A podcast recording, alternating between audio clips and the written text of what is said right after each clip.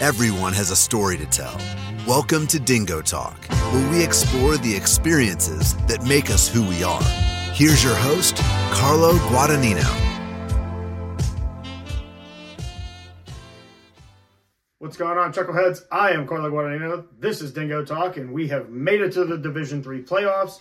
Um, and with that, we are going to bring on JB James Baker, uh, co-host of In the D3 Huddle, and he's going to tell us everything that went down Sunday afternoon. This interview was recorded Sunday evening. Uh, is when we could get time with him. Uh, there's a lot to talk about here. Um, the four at-large bids are Coe, Wheaton, Union, and Wisconsin Whitewater.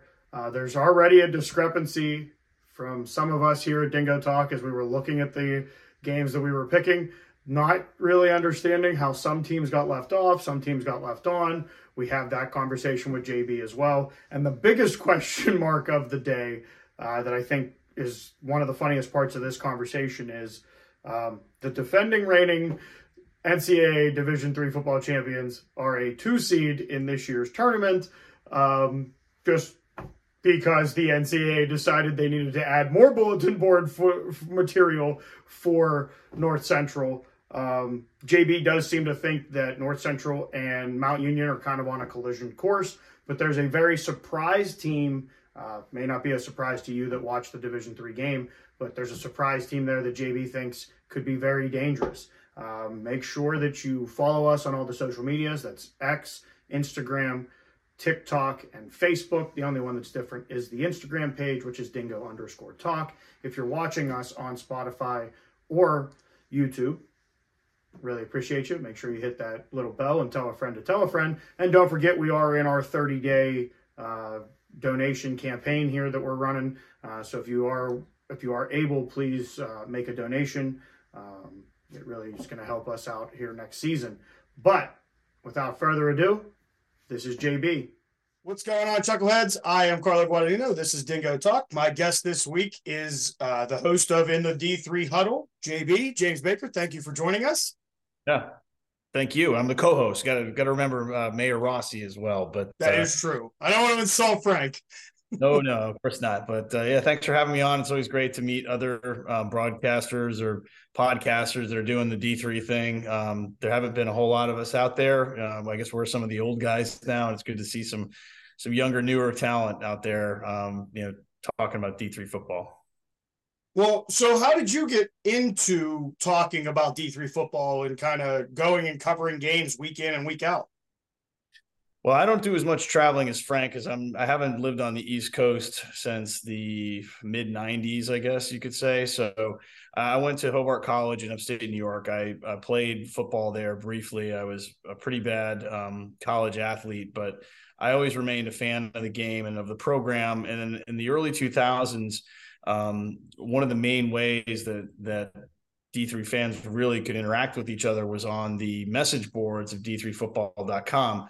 Um, you know, nowadays that seems like an archaic thing. I mean, I know Reddit still has you know that some of that stuff, but uh, back in the early 2000s, it was really the only method through which I mean, Facebook was barely up and running. There wasn't Twitter. There wasn't a whole lot of social media stuff happening, and so there was kind of this community of of uh, D3 fans that would interact and sort of chat about uh, the different games, what was going on week in and week out, and and that's honestly the, the way I, I came across um, Frank initially was through that platform, and um, he and a, a, guy from his local area, Frank went to Union College in Schenectady.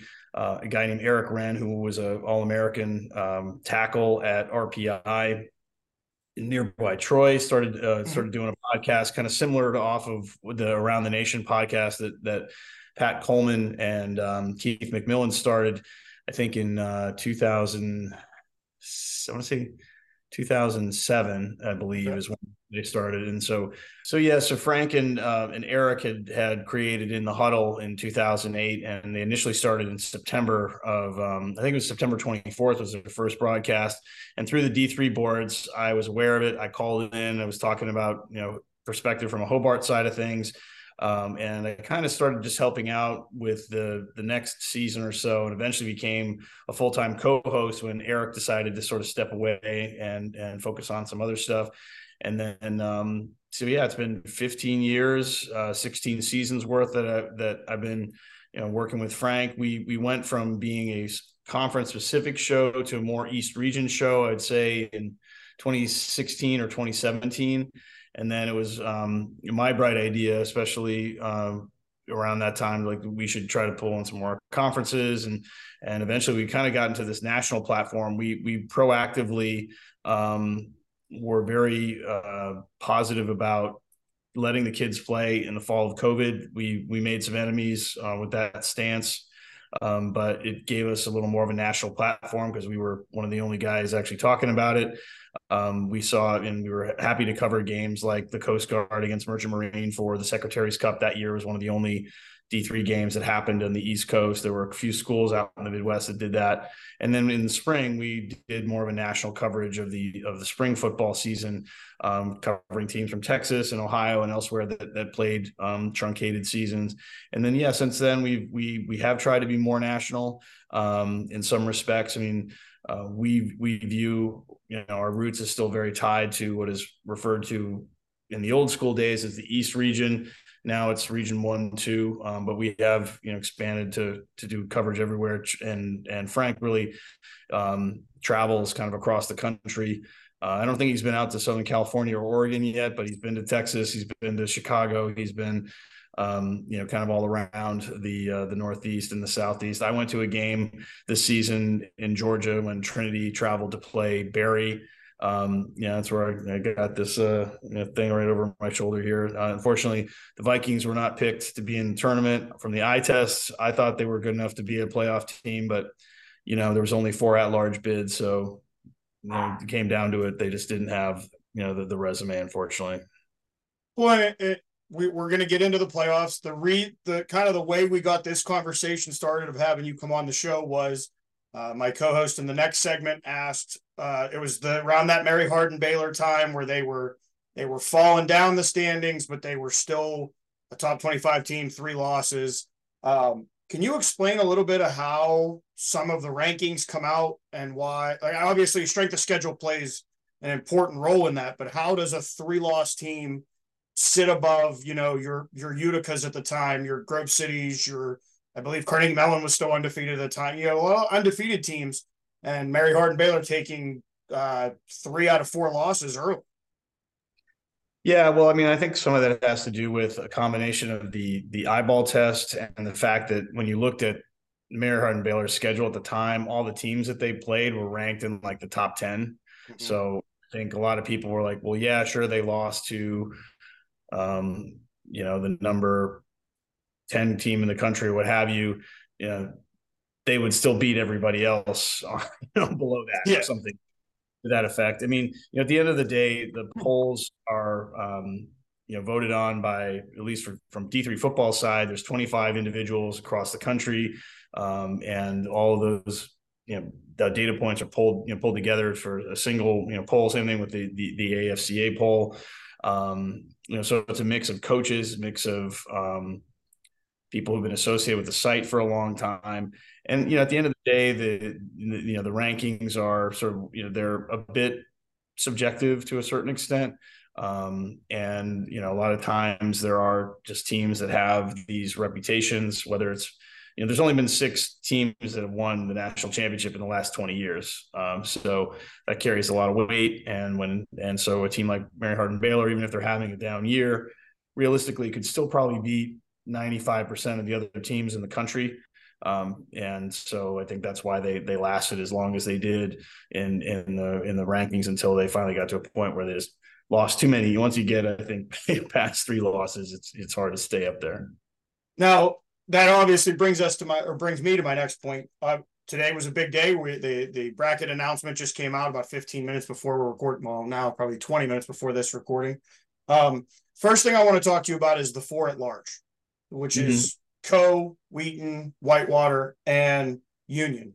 Now, you and I talked about it privately through Messenger about how Union was one of those teams. Everybody was, I think everybody was kind of pulling for them to be an at large. But the mm-hmm. surprise mm-hmm. of the at large is Coe. Now, why are yeah. they such a surprise when you're looking at the other teams that maybe could have got that position? Um, I think the reason why they're a surprise is because they're not from a traditional power conference. I mean, the ARC has been strong, but they're not usually regarded in the same weight as like the the WIAC or the the MIAC or the MIAC, or whatever you pronounce you know these conference names, or Liberty League or the Centennial. Yeah. Um, they had a nine and one overall record. Their regional, uh, their record against regionally ranked opponents was one and one, and they had about a 500 strength of schedule. Uh, so all of those things were are pretty average um, mm-hmm. when you compare them against you know other teams, and so uh, most of us thought that St. John's, for instance, even though that they um, you know had lost a couple of games, they were eight and two. They had a strength of schedule that was in the top 10 in the country. They had a two and one record against regionally ranked opponents. They, you know, they beat Trinity in week one. They beat Bethel, who's the MIAC champ. Um, so a lot of us thought that even though they had two losses and one of those losses was by 28 points, which was pretty bad. Um, and another loss was to a, a, six and four team in their conference, which was also pretty bad. Mm-hmm. We still thought that the NCAA would probably put them in because they're St. John's and lo and behold, they didn't. And so um, that was kind of a, a, surprise there. And but Coe getting in is definitely a head scratcher. Um, you know, they did lose to Wartburg by only six points, but we were told um, in an earlier interview on d3football.com that a win's a win's, a loss a loss. It doesn't matter by how many points, but it does seem like, and we talked about this in our um, interview with the committee chair that, that we just released uh, on Sunday night at 5:30 on our um, in the D3 FB Huddle Facebook page and you know Twitter and all that other stuff. Um, we, we were kind of surprised and we, were and really the what we, we, walked away from it was it just seemed like the the um, the regional advisory committees or the RAC at least in Region Five kind of manipulated things in such a way that helped um, carry Coe into this position and um, you know, given the the logjam of teams in Region Two, um, it was unfortunate that really only Union could come out of that. Um, mm-hmm. There wasn't there wasn't room for like a Muhlenberg or Carnegie Mellon, um, and, and, so on. Uh, so there's it sort of is what it is. It's it's a good opportunity for the Dutch, I guess, but or sorry, the Kohawks. I was thinking of Central, who also, also on the list, um, and and so that was just sometimes you know when you think you got to figure it out, the the NCAA always sort of something and you know we we thought that maybe strength of schedule would carry it and we saw hope was ranked really high in region four uh, with an eight and two record and we were thinking that maybe they would get in potentially but they didn't. So some years strength of schedule seems to play a bigger role. This year it seems like the overall win loss percentage because the biggest thing when you look at all four of the teams that got in all of their records were nine and one, mm-hmm. and at least one win against a regionally ranked opponent, and that was that was it. Well, and it's interesting you bring up Carnegie Mellon. Obviously, Grove City gets there, gets the automatic bid from the PAC. This was another conversation that we had through Messenger. Um, mm-hmm. I, I think I floated their name to you, and and you gave a very it was a very direct answer, but it's true. When they eliminated the non-conference or out of conference game from the PAC with the number of teams, is that kind of what sealed the fate for Carnegie Mellon of not being able to get in? Yeah, and the bummer about tonight's uh, results is is that it's kind of a it's a it's it's like almost a double um, double clapback of the sense of like you know for a while we thought that things were moving towards the NCAA rewarding uh, teams for taking that risk to go out and schedule out of conference games. As you know, we saw in prior years, we saw some eight and two teams that had great strength schedules get into the tournament. Well, that that didn't happen this time around. And even though there's this strong message of, you know, yeah, it's great to, you know, go out and schedule these you know, top games. The reality is, is if you don't win them, then that can come back to bite you. But the the PAC's decision to go completely all conference games that basically eliminates any strength of schedule uptick, and it even it even hurt uh, Grove City to be honest. I mean, they were sitting at basically what would traditionally be looked at as a four seed mm-hmm. in region two and they're going on the road to play susquehanna and there's two 10 and 0 teams that really shouldn't be playing against each other to be honest. There should have been they could have figured out ways to have a 9 and 1 team go to grove city or go to susquehanna. They could have split things up. Um, they didn't uh, the Mount Union bracket was unique in that regard, and that there were two matchups where two 10 and 0 teams, and there's only 11 undefeated teams in Division three at this point. You know, out of 241, so you can do the math.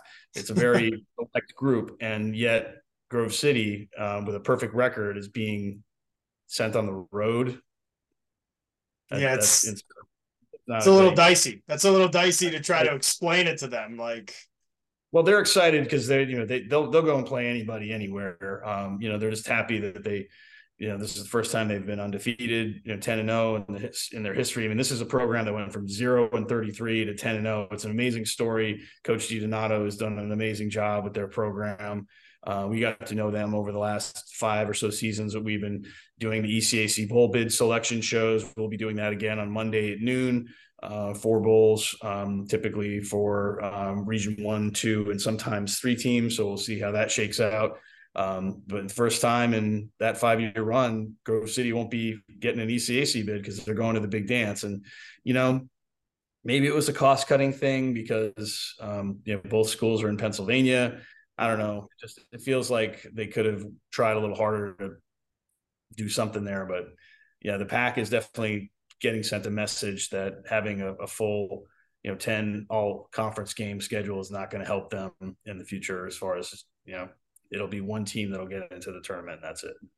Now, I know I've had some coaches on that have talked about is there a possibility that we're adding in the future? Are we ever are we going to look at adding regular season games and or adding teams so that instead of it being four, maybe changing it to six at large bids or eight? I know that that's a it's been talked about, but I don't know where it all falls the next the next step i mean and there was um, there were some um, documents that were filed and, and i think a measure was was actually voted on in the ncaa this year where they're they're they are working on creating a budget so that there could be a 40 team tournament to actually match the access ratio that should be in place mm-hmm. so whether that's next season or in 25 will sort of remain to be seen um, because at this point with 200 and know, well, I guess if you take out the the NESCAC, it's closer to 230, but still, there's you know, 32 is not the right um, percentage of, of what should be from an access perspective. So theoretically, in another couple years, we'll have eight more teams eligible for the tournament. So days like today, where you have a Muhlenberg, you have Hope, and you have all these other teams that are sort of sitting on the periphery, they'll get into the the, the dance instead of being kind of left there Berry should have probably, you know, Berry would have gotten in. Muhlenberg is over my other shoulder, would have gotten in, you know. So, and that that brings us to as we were we're kind of bouncing around this bracket here. The other kind of big shocker to me, at least, when I was watching the bracket come out, there's there's a defending national champion going back to the dance. They're ten and zero, and by the way the bracket reads, they're a two seat. Yeah, um, and we so we we asked we asked Coach Moore this explicitly, and he basically said flat out that being a defending champion is not a primary criteria. And if you follow the criteria, then they ended up below Wartburg. So that's it. Um, and that was the explanation we got. And so, yeah, um, it's it's it would have been theoretically possible that if North Central had a similar record to Wartburg. So if they were both three and zero oh against regionally ranked opponents, that the um, the old the, the tiebreaker that sort of exists. Uh, I don't know if it's written down or if it's sort of just known. um, is that you know a prior year's uh, playoff performance would be the, the tiebreaker, and the fact that North Central won the tournament and Wartburg you know lost in the semifinals would have given the edge to North Central, but because of North Central being who they are, um, they they can only schedule so many teams. I mean, they had to schedule a, um, you know, I think a NAIA team from Chicago to play them in in uh, week two because they couldn't find a D three team to play them. So uh, that that that limits their opportunities. I think the CCIW in general really only allows um, one out of conference game based on the number of teams in it.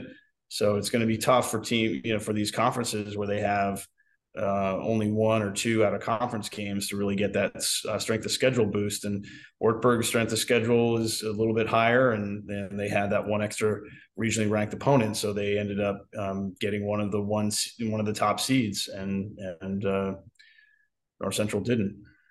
Well, let's talk about North Central. They our our guest from last week, uh, Coach McCorkle and his Belhaven Blazers will be traveling to Illinois.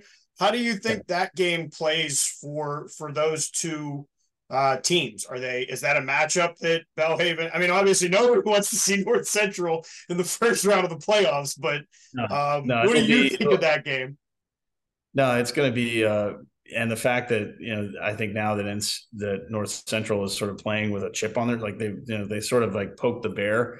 Um, I, wouldn't be surprised if it's fifty to nothing at halftime. I mean, this wow. this Central is that strong, and yeah, they're unfortunately, I think for the, I mean, the Blazers have a have a have a strong team, but there's really only um, literally one or two teams I think in the in the country that could even maybe you know compete with with these guys. Um, so it's going to be you know, and that's that's a very common thing in the uh, first round of the D three football tournament. You'll see some really lopsided scores, um, but that just is what it is.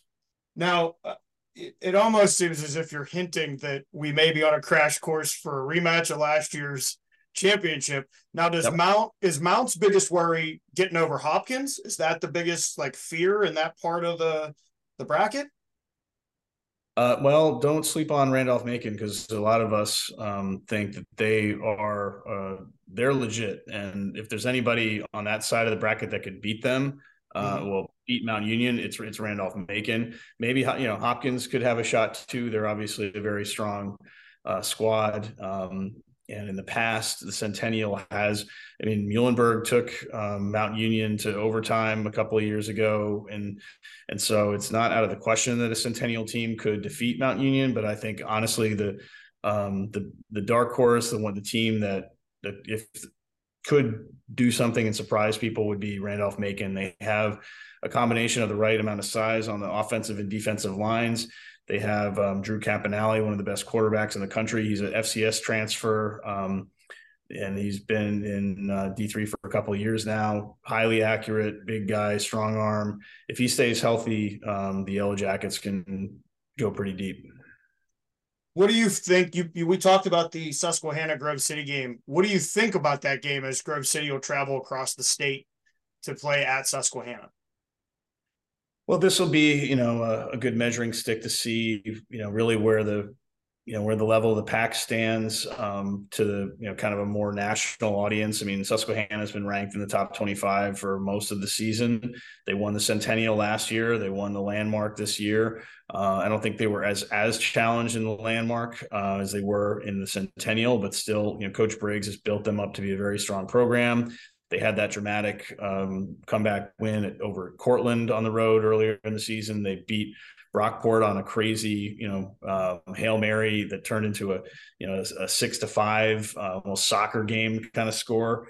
And so, you know, the the the the Riverhawks are a tough squad. They they have a lot of talent on both sides of the ball, and um, but they're going up against a team that is designed to uh, really pound the ball at you. They've got uh, some good athletes on offense and defense. So I think this is going to be a, a low scoring kind of knockdown, drag out, old school football kind of game. And then the other one that I really, I'm going to come back to the Union and Del Val game for last, but Springfield and Ithaca. So I watched the Ithaca game yesterday with them in Cortland, and it seemed that Ithaca had at times had Cortland kind of staggering. But then as soon as you thought Cortland was maybe down. Boom, big play here, big play there. What is the spring? What's what do we expect in that Springfield Ithaca game? Well, I mean, on one hand, you know, Ithaca is a clear favorite in my opinion, but with two losses, there was a, a, a little chance that they were going to get a home game. Um, Springfield's a tough squad. The triple option can can be a grind, but um, you know, I think Ithaca will definitely be a, a pretty heavy favorite in that one, even with the freshman quarterback who took over for AJ Wingfield, who was lost for the season uh, with a broken leg. So, uh, you know, I think this is going to be another one. In Cortland, same kind of thing. Like uh, the the Red Dragons, I'm sure were shocked to hear that they were on the road um, uh, to to go to to Endicott. I mean, mm-hmm. I don't know what they need to do. They there's even a common opponent there. You know, Endicott lost to Ithaca, who Cortland beat, and yet Cortland is going to Endicott. I mean, that's like a another. Yeah, it doesn't doesn't add up but yeah, so um, yeah, there will be some matchups in that uh, in that bracket where the road teams will be the favorites. Um, the same thing I think with Union Del Val. Um, you know, the the Liberty League is just a tougher conference than the MAC in kind of across the board. So uh, they will also be favored in that game, in my opinion. And then you know Whitewater and Bethel, they're kind of the other one that I'm interested in because Bethel's kind of uh, like they're the the home team, but Whitewater is still Whitewater. I mean, they they, they have that one loss to La Crosse by three at the end of the game. I mean, it, it's just. Uh, I'm actually I'm, actually Whitewater is the home team. Um, both them and Wheaton got the, uh, which is kind of unusual in a way that the at large would get to host. But I think okay. once again, once again, the the overall win loss record kind of seemed to be the the difference maker here, and and um, from a strength of schedule and otherwise. I mean, Whitewater is clearly the stronger team, um, and they're expected to win that game. Also, I mean, the Royals are a, a talented team, but without Jared Rosty, um, they're they're all American quarterback from last year. Um, it'll be a it'll be a good game, but I think you know Whitewater will probably win that one pretty handily. Same thing I think uh, with Wheaton. So I'm expecting a a, a Wheaton at Whitewater round two in that in that portion of the bracket. And then, so I guess my last question for you would be, who are you? Who are you sitting with right now? If December fifteenth was tomorrow, who's who's going to be in the Stag Bowl? Well, it's funny. We we talked about this on our Twitter space on Saturday night, and this season has been pretty unusual in that chalk has won kind of pretty, uh, you know, pretty consistently. And from day one, you know, in our preseason um, show on, on, we we both thought that we'd get a rematch of, of North Central and uh, Mount Union in the Stag Bowl. Um, we'll see if if a Johns Hopkins or a Randolph Macon can change that on sort of the right side of, of the bracket, but on the left, mm-hmm. um, you know, it's going to be interesting. Uh, teams like, you know, unfortunately, just the way things kind of got set up in, in a way, I'm, and I'm kind of surprised that La Crosse got the, the one seed um, for a number of reasons, but that, that upper left-hand bracket is just brutal. I mean, Trinity, I thought would have gotten a great seeding. Their their season could be over after the second round. Like they have, they you know, they first they have to to win against Hardin Simmons, which is no small feat, mm-hmm. and then they have to go to Chicago to play the, the, defending champs, who are pissed off because they're they weren't a number one seed. Yeah, I mean, Trinity has the absolute hardest road to the national championship of any team that I can remember for a while. Um, and so but they've got this you know loaded team of of fifth year and and and fourth year seniors so if there's somebody that could maybe do it it could be them but they got a really raw deal um, with that with that pairing and so you know then if assuming that they can somehow pull off the biggest upset in a while that yeah. they have to play probably La Crosse yeah it, it doesn't get easier as you go through no it would be one of the more epic um title runs we we'd probably ever see if they can if they can pull that off. So um, yeah, it'll be interesting. And then you know, is Wartburg really a one seed? Mm, you know, well, I, I, could see them getting knocked off um, by by Whitewater or someone in that bracket, maybe Wheaton if they if they beat the Warhawks. And then the biggest question mark too is like, does Aurora who who beat Whitewater last year? Do they do they upset La Crosse or some? You know, who knows what happens yeah. there? You know, so we'll we'll see. There haven't been a lot of big upsets this year, um, to be honest. So if we get them in the playoffs, that would be kind of cool. But so far, things have kind of played out uh, with the favorites winning, and and until something big changes, I think that's kind of what prognosticators, you know, will will lean on. Well, JB, I want to say thank you very much for taking the time to one clarify some things for the people that watch our show. Um, sure. For those of you that don't know, if you haven't yet, get on Twitter, get on Facebook, get on Spotify, check out uh, in the D3 huddle with Frank and JB.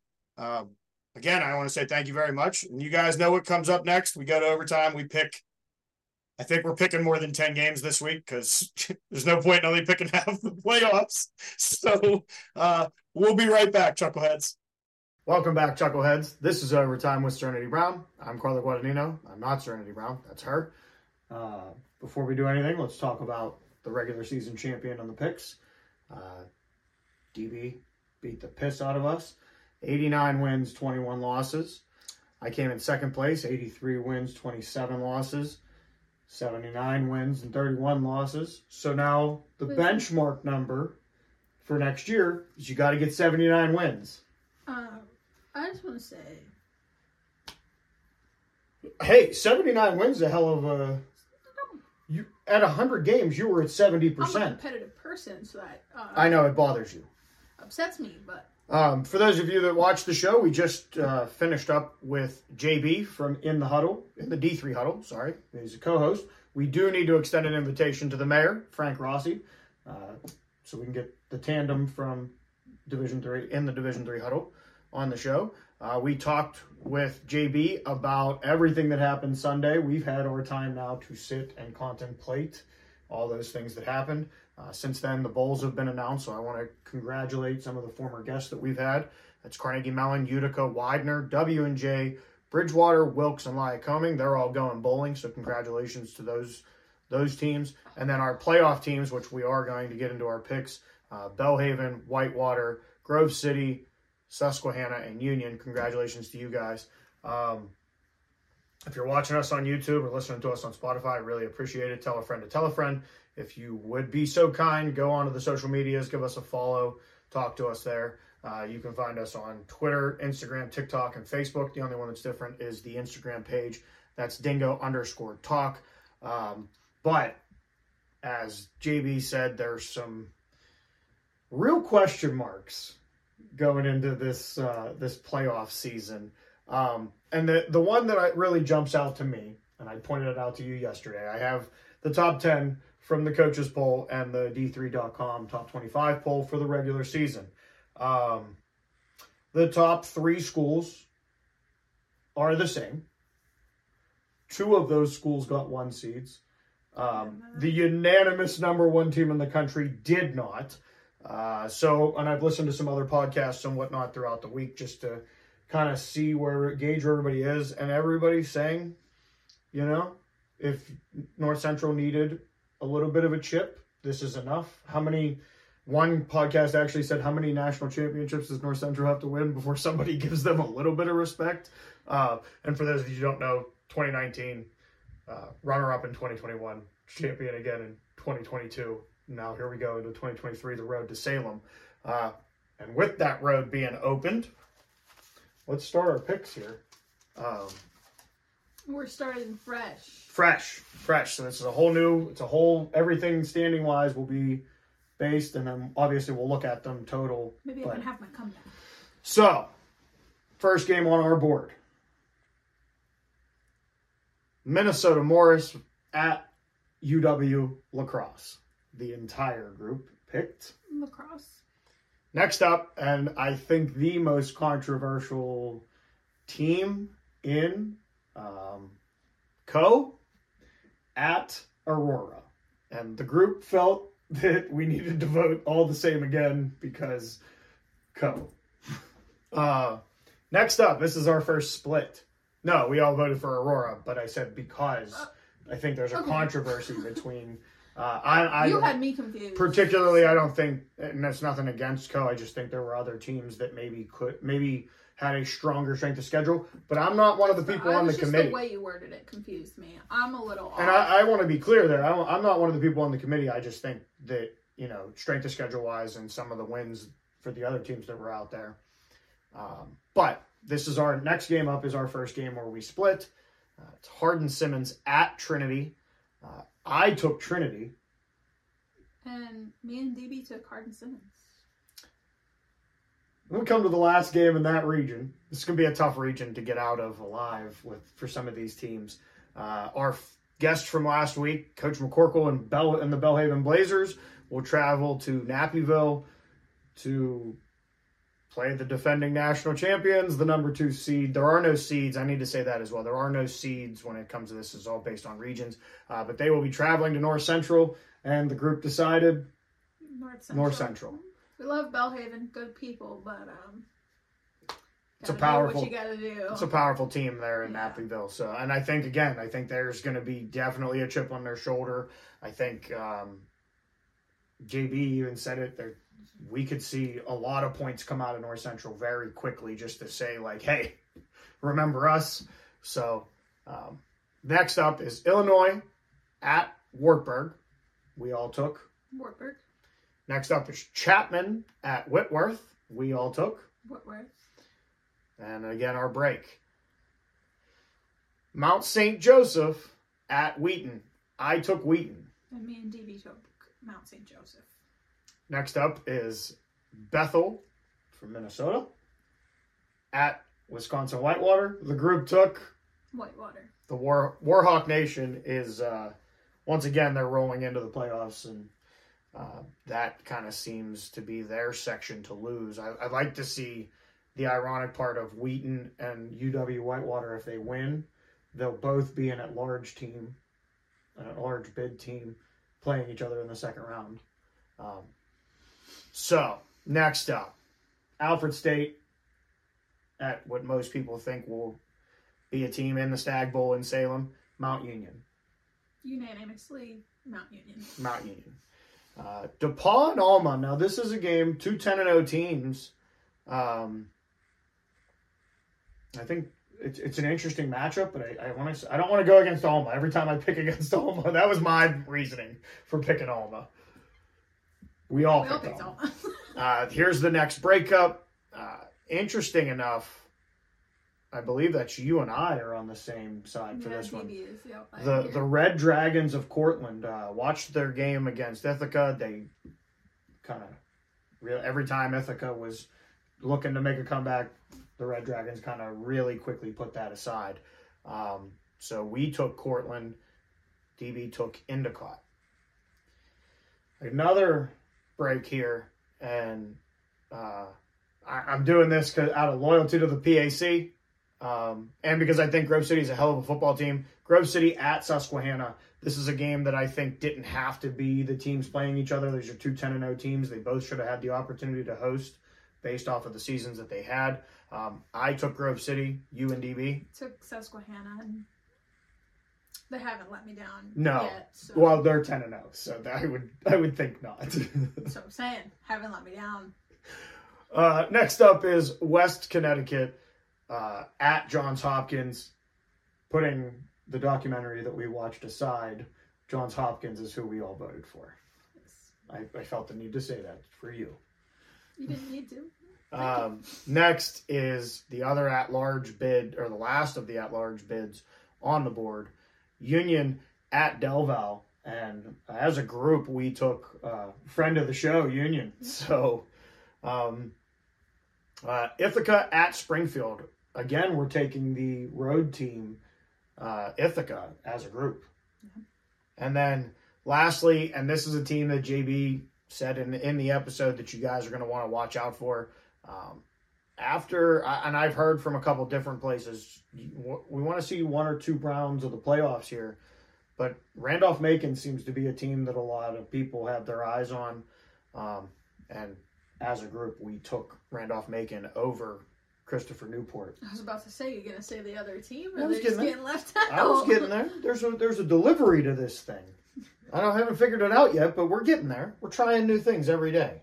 Um, I also asked at the end of the show, one of the last questions I asked JB was, does he think that we're on a crash course for a rematch of last year's um, national championship? Do you have any thoughts on that question? On that, it was Mount Union North Central is who played last year. I think there's a lot of good teams, but I think it's a high probability. I think North Central has the has the harder road just by their little where Yeah. their their bracket. They're going to have to go through La Crosse, Trinity, Hardin, Simmons if out of that game. Um, and Aurora is not a slouch either, so th- that's kind of a. Uh, and this is an argument that's been made for the Mount Union side. A lot of the you- read some of the tweets from the D three universe, and it's could we have made it any easier for Mount Union to get to Salem? I actually saw one that said when the committee sat down, the first thing on the criteria was how do we get Mount Union to Salem? Let's be real. This is Mount Union. This is still the second, in some people's eyes, the best team in the country. I don't think anybody's given them an easy trip. Any of the, the teams that we've talked about heavily, you know, the Whitewaters, your La Crosse, North Central, but specifically Mount Union. I don't think anybody's handing Mount Union a trip to Salem. Mount goes out there and does Mount things, and that's why They work for it. it- well, that's why they're one of the most known Division three programs, if not college programs, uh, in the country. That being said, I wish you the best of luck in the playoffs. We hope that you'll come back next week. I believe we're going to go talk with some landmark coaches, and uh, best of luck to everybody starting off the playoffs. And let's go dancing. Thanks for checking out this episode of Dingo Talk. Don't forget to rate, comment, and subscribe. For more info and to contact the show, you can find us on Twitter at Dingo Talk.